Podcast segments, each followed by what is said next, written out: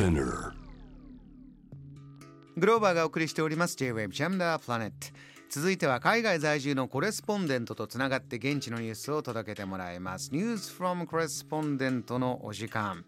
今日はヨーロッパのサステナブル先進国オランダとつなぎます。すっかりおなじみですね。リトレヒト在住のクリエイティブディレクター吉田和光さんよろしくお願いします。よろしくお願いします。吉田さん、えー今日本は台風シーズンです。そちらどうですか？お天気気候は。はい、えーこちらはもうすっかり秋で、いつも通りのどんより雨の多い寒い季節です。あのこれがいつも通りの季節皆さんどんな過ごし方が定番なんです？まあ、あの雨風はもうものともせずに自転車で通勤してます。傘もささず雨がっぱなんかはちょっと着着るぐらいですか？そうですね、そうですね。はい、傘さしません。そうなんですね。さあそんなオランダユトレヒトからまず今日は一つ目どんな話題でしょうか？はい、えー、とまず一つ目、えー世界初の肉の広告禁止というお話です。これはなかなかですよ。肉の広告禁止ですか？そうですね、これはちょっとびっくりしたニュースなんですが、ええーアムステルダムの隣にあるハーレムという町でですね、まあ、2024年から、えー肉の広告を禁止ということになったようです。まずどうして理由から教えてください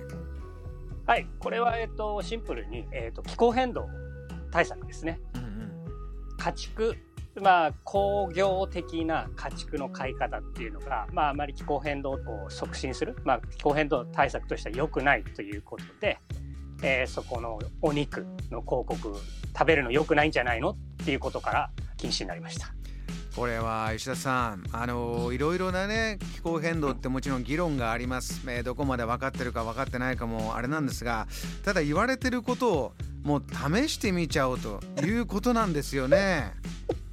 そうですねこれは本当にちょっとびっくりしましたとりあえずまあやってみるっていうまあオランダらしいあの実験的な精神の表れかなとも思いますが。吉田さんこれ暮らしてる皆さんの中でももちろんいろんな温度で受け止めてる方いると思うんですがこのびっくりしたっていうのはオランダ国内でも同じような状況ですか、そうですね。あのちょっとその家畜周りに関しては、えー、とオランダ政府が農業を全体的に禁止するみたいな少なくする削減するみたいな、えーニュースもあったりもするので、えー、とかなり驚きを持って受け取られています。そこで伺いたいのはこの街ですよね。アムステルダムのお隣ハーレムという街はこう、はい。何かこういうことを言うようなこう特徴アメリカでいうとこう西海岸じゃあカリフォルニアサンフランシスコみたいにこうねアグレッシブにどんどんラジカルに行くというようなそういう街なんですか？えーっとですね、えーハーレム自体は、えーっとものすごく良い街なんですね。あのまあ、伝統もあってお金持ちとか、まあ、アーティストが住むように環境の非常に良いエリアなんですけどもうん。特になんかその先進的なことにチャレンジするというようなイメージはあんまりないんですけど。ああそうなんですね。ここでどうなりそうですか？この肉の広告を禁止ということが実行されるのは2024年からということですけどもね。はい、あの実はオランダでは肉の消費量も少し減ってきていましてうんうんで例えばアムステルダム市なんかでは、えー2018年の時点で、まあ、市が提供する食事っていうのは全てビーガンにするっていうことでもうすでに実行されているんですね。こういう大きな流れがあってもういもう一つだけ伺いたいのは吉田さんはあのもともと広告のお仕事もされてましたけれどもあのこれだけね大きな存在の一つ食の中でもお肉の広告禁止となるとなかなか広告業界も大変というのもありますか？どうです？いやそうなんですね。これは結構そういう意味でもびっくりなものでして。うん。あのまあ、多少ちょっとエリアとかタイミング時期は違うんですけどオランダでは今までにも例えばガソリン車の広告禁止とか飛行機を使った旅行の広告禁止などなどがあったんですけど、うん。肉というのはかなり思い切った施策だなと思います。これがここからねまたこのニュースを聞いて反応が続いていくのかどうかということですけれども。では石田さんもう一本ニュースご紹介いただけますか？はい、えー、ともう一つはですねあのカタリナ・アマリア王女という、まあ、オランダの王女なんですけどもアムステル大学進学というのが話題になりました。あの今日は7時台ドイツではこういった話題大好きなんだという王族好きというこの国民性のお話も聞いたんですがオランダはこういうニュースはどうです？結構人気のトピックですか？はい。あのオランダでもですね王族王様だ大人気。あそうなんだ。へえ、はい、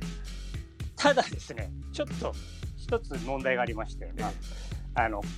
コロナ禍中に、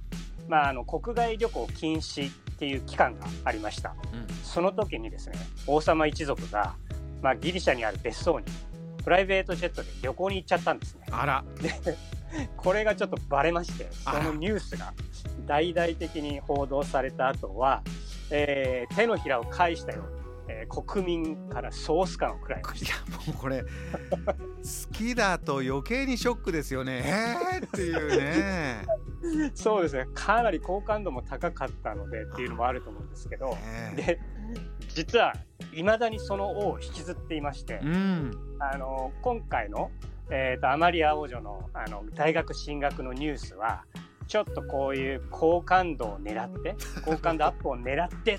っていうのがちょっとあるかなっていうのは感じました。しっかり学んで、えー、国民の皆さんの模範たるべく頑張りますとそういったことなんでしょうか？そうみたいですねあの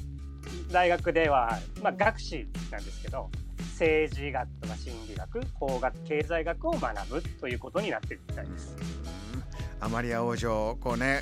なんて言いますか一挙手一投足を見ながら見られるというのも本当大変なご本人大変だなとも想像するんですがどうですか？あのどんな風なあのご本人はアマリア王女ご本人はどんな感じなんですか今？王女自体のキャラクターはなんかもうすごく気取らずにすごく素敵な、うん。あの女性なあの王女様なんですけども、あの今回は学生寮に入る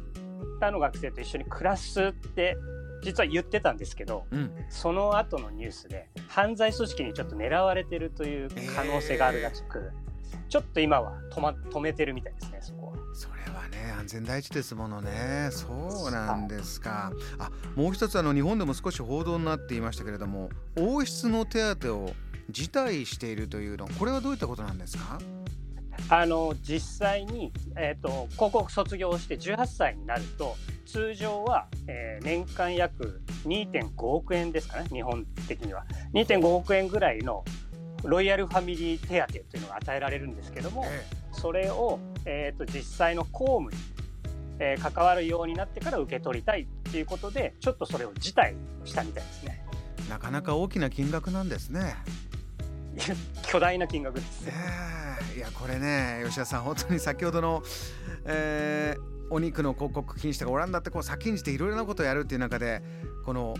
王室この次の新しい何か動きというのは例えばちょっと感じることってありますか王様王室自体はですねものすごく開かれてまして、うん、あのちょっと例えば今話題のエリザベス女王ではないですけど、ええ、あのもうちょっとなんていうのかな国民に近いというか非常にあの開かれて親しみの持てるオープンな王室という感じがしています。ここでアマリア王女が、ね、この先どういったことを学んでどうなっていくのか。分かりました吉田さん。お忙しい中最新ニュースありがとうございました。ありがとうございました。今夜のこの時間はオランダユトレヒト在住吉田和光さんからオランダのニュースを伝えていただきました。JAM The Planet